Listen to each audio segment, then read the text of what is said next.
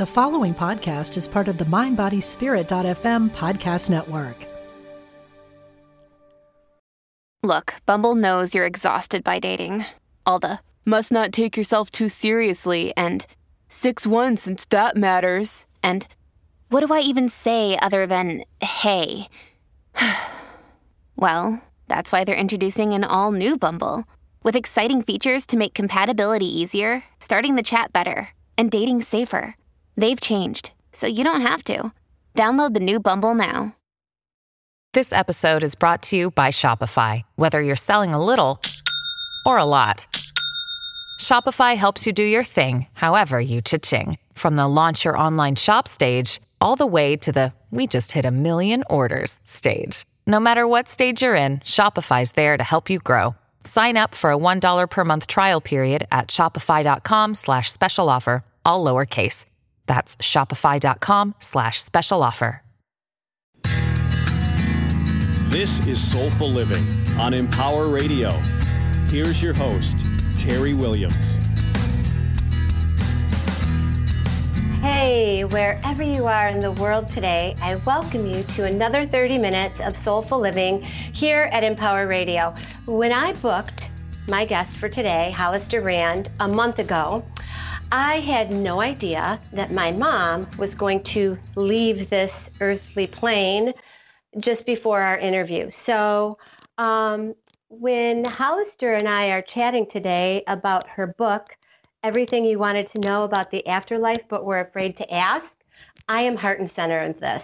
And with that, I welcome you to Soulful Living, Hollister. Well, thank you so much. When we were talking right before the show, you said this is spirit led, and I couldn't agree more. That is really how I've chosen to live my life and encourage others to do to do the same. Well, when when uh, your publicist reached out to me and I read uh, internationally renowned medium and that you've been doing this for 25 years and that you connected in a different way, such as coming from a place of healing. You know, even in your group readings, I was reading that. Uh, even if you don't get a personal message, whatever message comes through is a message that is delivered for the audience. I thought that was so perfect and really resonated with with myself and my listeners. Wonderful. Well, I'm so glad we can have this conversation today. So let's talk about the book. What really inspired you to start delivering it and putting everything together? Well, uh, when the book was released in May, um, a friend of mine said to me, This is the worst time for your book to be released. And I said, This is the best time for this book to be released.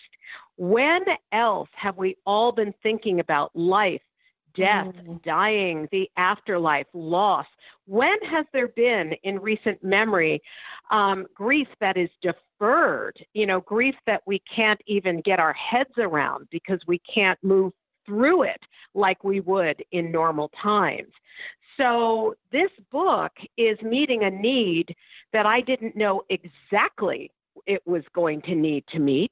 Um, originally, it was written for people who had questions that they were afraid to ask, maybe in public, or afraid to ask in a company, or afraid to talk about in front of their families. Things like what happens when someone commits suicide? What happens if two people die at the same time? Do they end up at the same place? What happens if I was married four times? Does that mean I'm stuck with four husbands for eternity?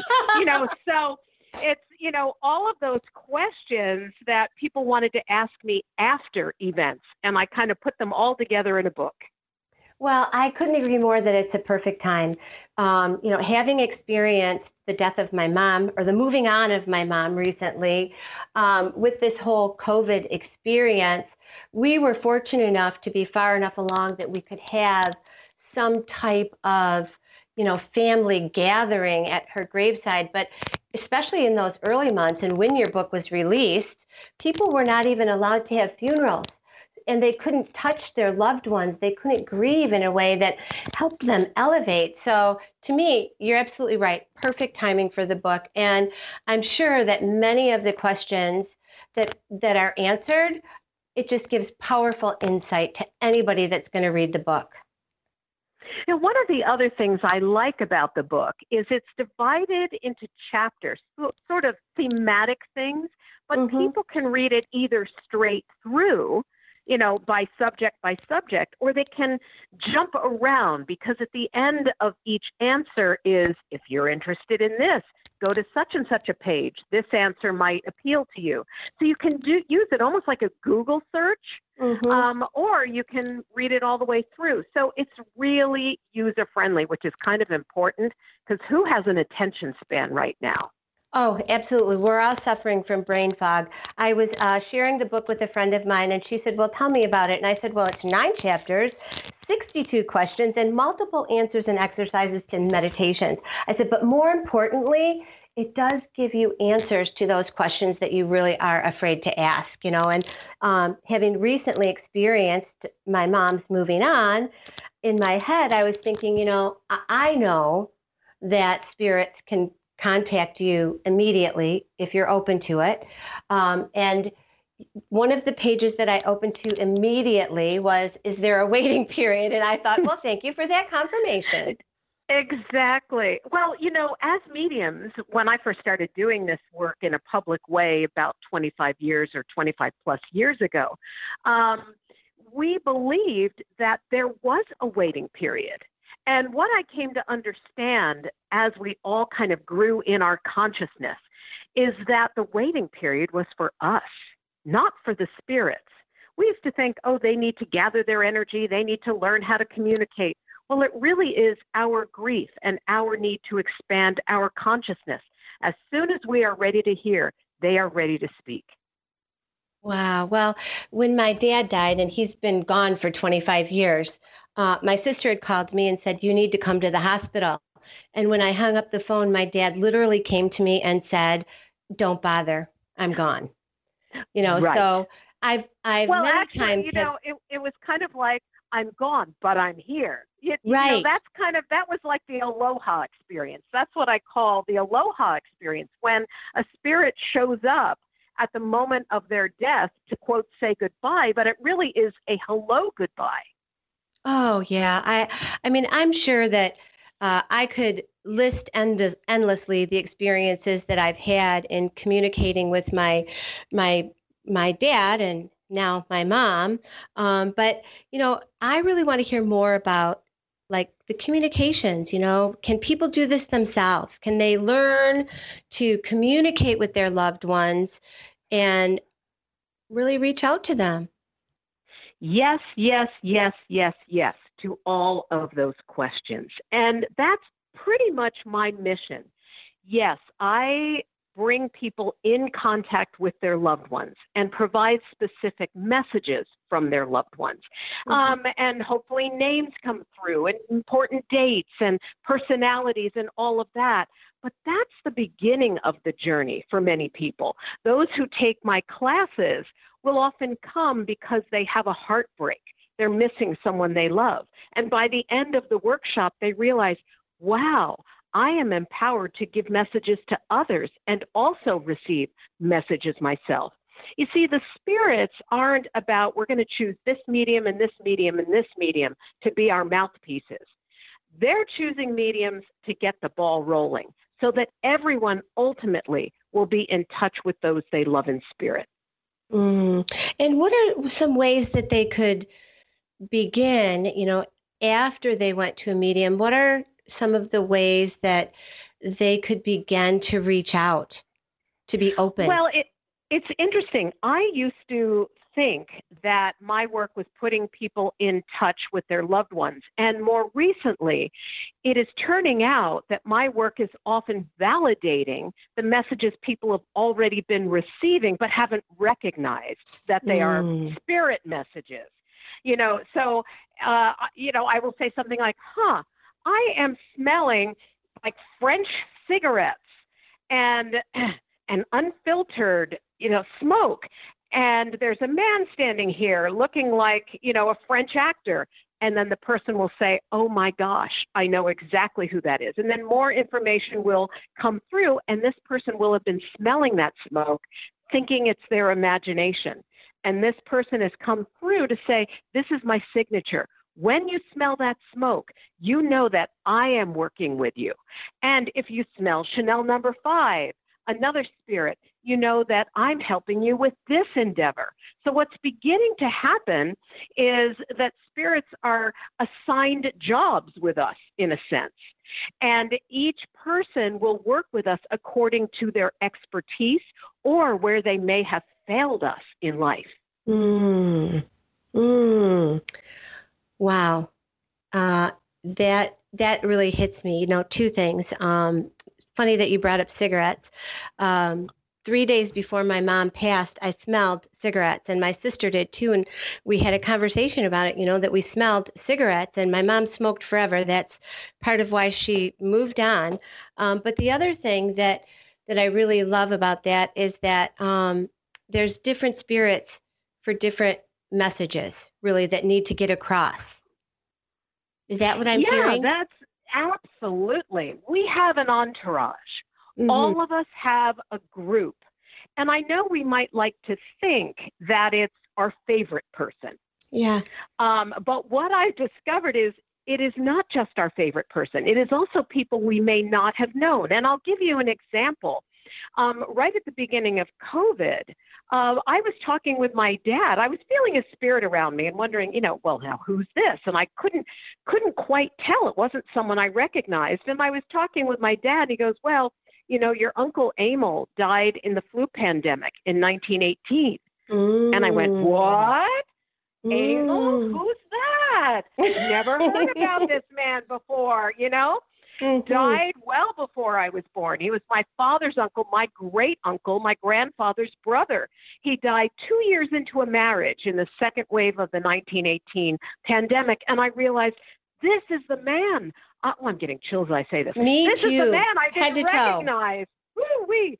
You know, this is the man I didn't recognize because mm-hmm. I was asking, please help me bring this message to people during these times of COVID. How do I do this?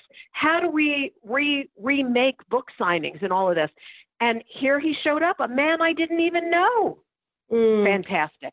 Oh, yeah, absolutely. And if that's not validation of how you can work with the spirit realm, I don't know what is, right? I mean, to me, you just, you really worked out communication and delivery. That was beautiful. Well, not only that, my father doesn't believe in this work. He doesn't believe that mediumship is possible. And so I found it hilarious that out of the blue, you know, my dad's in his 90s. Mm-hmm. Out of the blue, out of nowhere, he talks about this man that he had never mentioned before. Now, that's spirit inspiration. It wasn't like I said to him, So, Dad, did we have anybody who died during the flu pandemic? No, that was Uncle Emil whispering in Dad's ear, going, You better say something because she doesn't know who I am. and now that we, and, you know, so I, I love that people can be moved and inspired by spirit, whether they believe or not. Mm-hmm. So messages will come to us uh, through people who don't think they're talking to spirits. It happens all the time. The messages are happening all the time. Mm-hmm. And and what's it like? What's what's the afterlife like?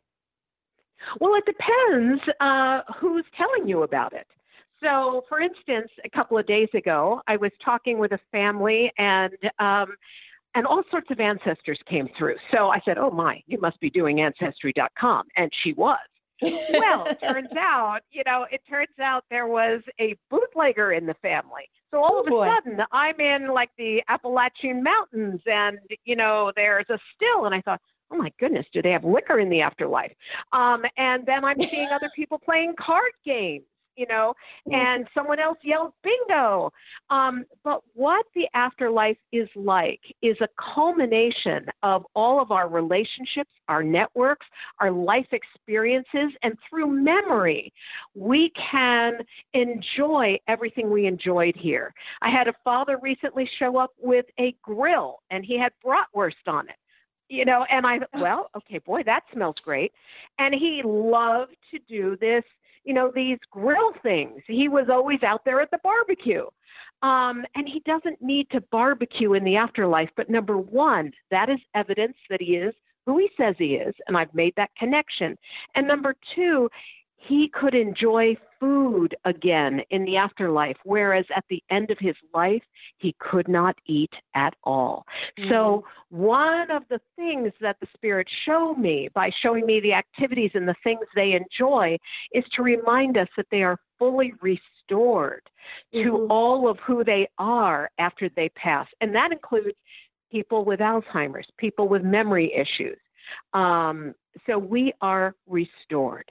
Mm, that's beautiful. Um, and and what about um, a life review? You know, I've heard many different versions, but I really loved how you explained it, and I'd love for you to share your um, your version of kind of the life review process that people may go through when they cross over.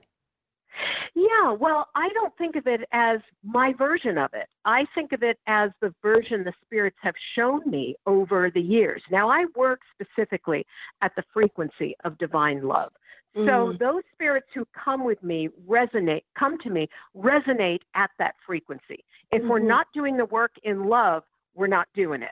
Mm-hmm. You know, so I used to do ghost busting. Oh no, no. I only wanted to work with the good people in the universe. So, you know, I did not want to work with the disgruntled people. So yeah, I, re- I, remember reading that in the book that you you said, "Oh, I'm done after some certain experiences." You were like, "Okay, I'm done with this."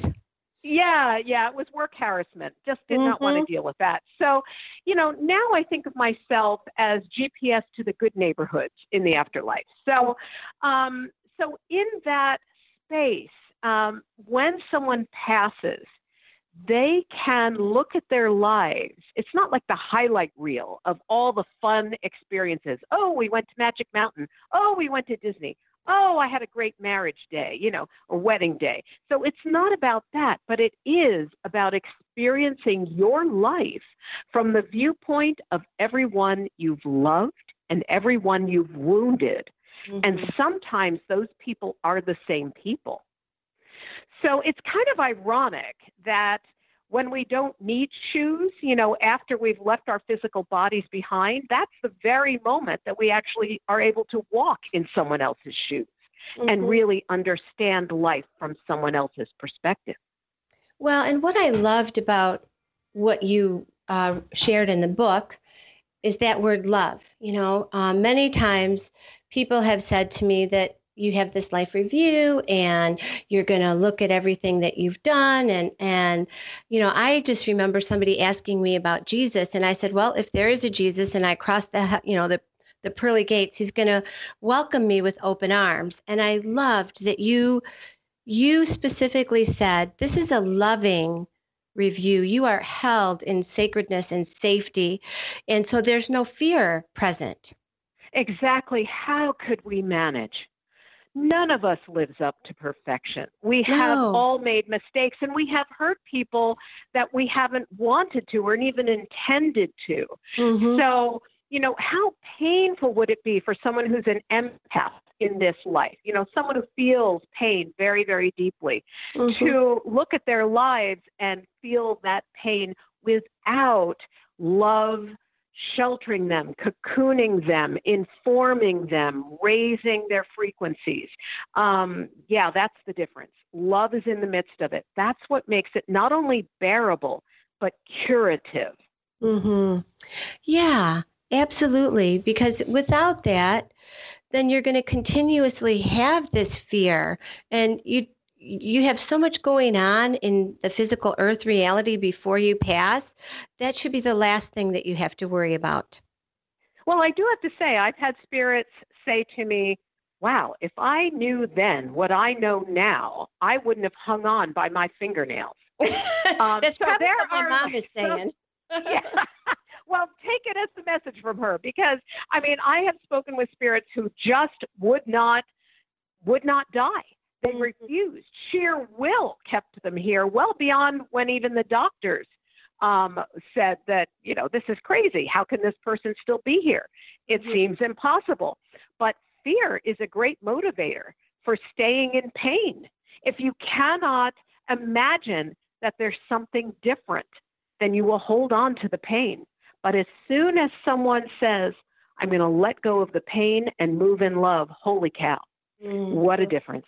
Another uh, chill moment. You know, I've God bumps from head to toe. Uh, what about animals? Can can you communicate with animals? Oh yes, and in fact, I wanted to be an animal communicator. Mm-hmm. You know, that's really because I love animals, and so that was my hope. Well, imagine my disappointment when I realized I didn't speak with live animals. I only could speak with dead animals. Um, and then it really became this lovely, lovely connection because our animals are very much alive and they have contracted to stay with us. And one of the most difficult things about losing an animal is we often have to make the decision to let mm-hmm. our pets go. Mm-hmm. And that is extremely painful for people. But I have never had a beloved pet ever say to me, it was too soon, it was too late, they made a mistake, I should have had 20 more years. You know, not once. I have always heard, thank you. You mm-hmm. loved me enough to let me go. Mm-hmm. Mm-hmm. Very powerful.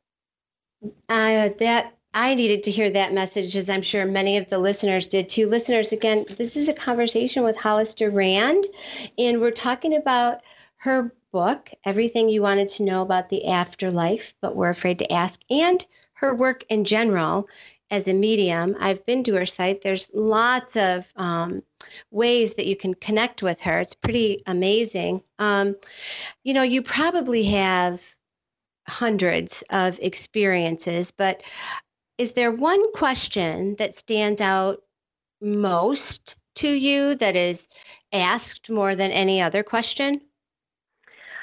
I would say it's a question about suicide.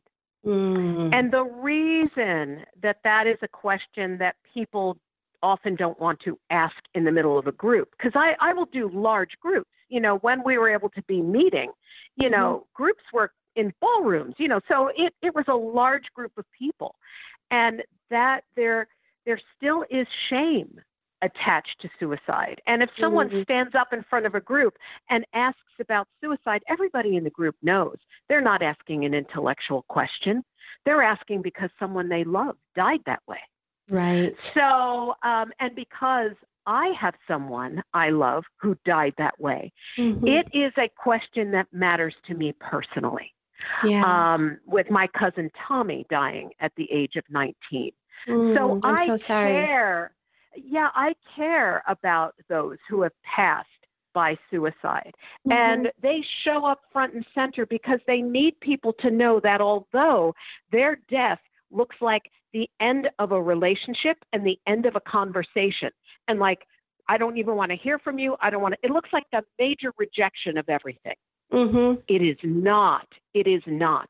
They want to continue the conversation and jumpstart the relationship again and let everybody know not only have they survived, but they are also with others that know them. So they're not separated out somewhere in some other part of the afterlife. Well, and I would imagine that there's some type of healing that takes place when once they reach the afterlife. Um, that there's some kind of peace that they will reach. And that is really the most interesting thing about speaking with people who have passed with suicide. People who got here to this earth plane and went, Oh, I don't like it here. I don't mm-hmm. feel at home here. This isn't where I belong. You know, all of that I, I just I'm an alien here. This isn't where where I need to be. I'm so uncomfortable here. I can't live one more day. Mm-hmm. Uh, for whatever reason. To then have this level of peace with who they are. Because uh, mm-hmm. I will have people say, Is one happy? Well, that's not how the spirits come to me. They come to me in love, joy, and peace. Mm. So, what I will feel is a level of peace. It is not happiness. Joy isn't happiness, but they come to me with peace. There's a settledness yeah. that they are offering to us because we often have so many unanswered questions when someone takes his or her own life. Well, I think that we knew that there was some unrest here, that there was no sense of peace. So if you can share with a loved one that that their that their loved one has found some place of peace and home, then that's just a beautiful gift for both of them. Yes, but the unanswered questions that we are often left with are why didn't you tell me? Mm-hmm. What could I have done? I missed your phone call. If I had picked up the phone, could I have saved your life? You see, those are the questions that we are left with, the ones that we we use to self-condemn. Mm-hmm. And that's what those in spirit want to set right. Well, how wonderful that um, that people have someone as gifted and talented and open and willing to share her insights with the world because um, your your gift is a healing gift for anyone that reaches out to you in any way. And, you know, with that said, we're down to the wire. We only have like a minute left. It goes by so fast, doesn't it, Hollister? Yes, it goes by fast. But, you know, I'm a working medium. I'm available. I do Facebook Lives. You know, I'm on Instagram. I do large groups, book signings online, spirit circles. Yeah, I'm easily found at hollisterrand.com. And all of her information will be available on the Soulful Living page here at Empower Radio. So, Hollister, I love for my guests to leave the listeners with something that they can take out into the world and elevate their soul or heal their life, uh, what would that be for you? So, if I were to leave everyone with one thing, what I would say is make space for the spirits in your life. Mm-hmm. I know we want to ask them, help us, help us, help us. If there's one complaint that I hear from the spirit world complaint department, it is simply this you ask but you don't pause to receive. Mm. So allow there to be time between your own thoughts. If you want to hear from someone, say thank you because know that they're trying. If you want to have a dream visit before you go to bed, just say thank you. I know mm. you're trying. Mm. And having gratitude and moving forward with that and making space to hear from loved ones is the way to begin the conversation. Mm, well, thank you. Thank you so much for being here with me today. And thank you for showing up. My pleasure. You know, that's really kind of most of it. We just have to show up because guess what? The spirits are already here. Mm, they are. Thank you. Thank you. Thank you. Thank you.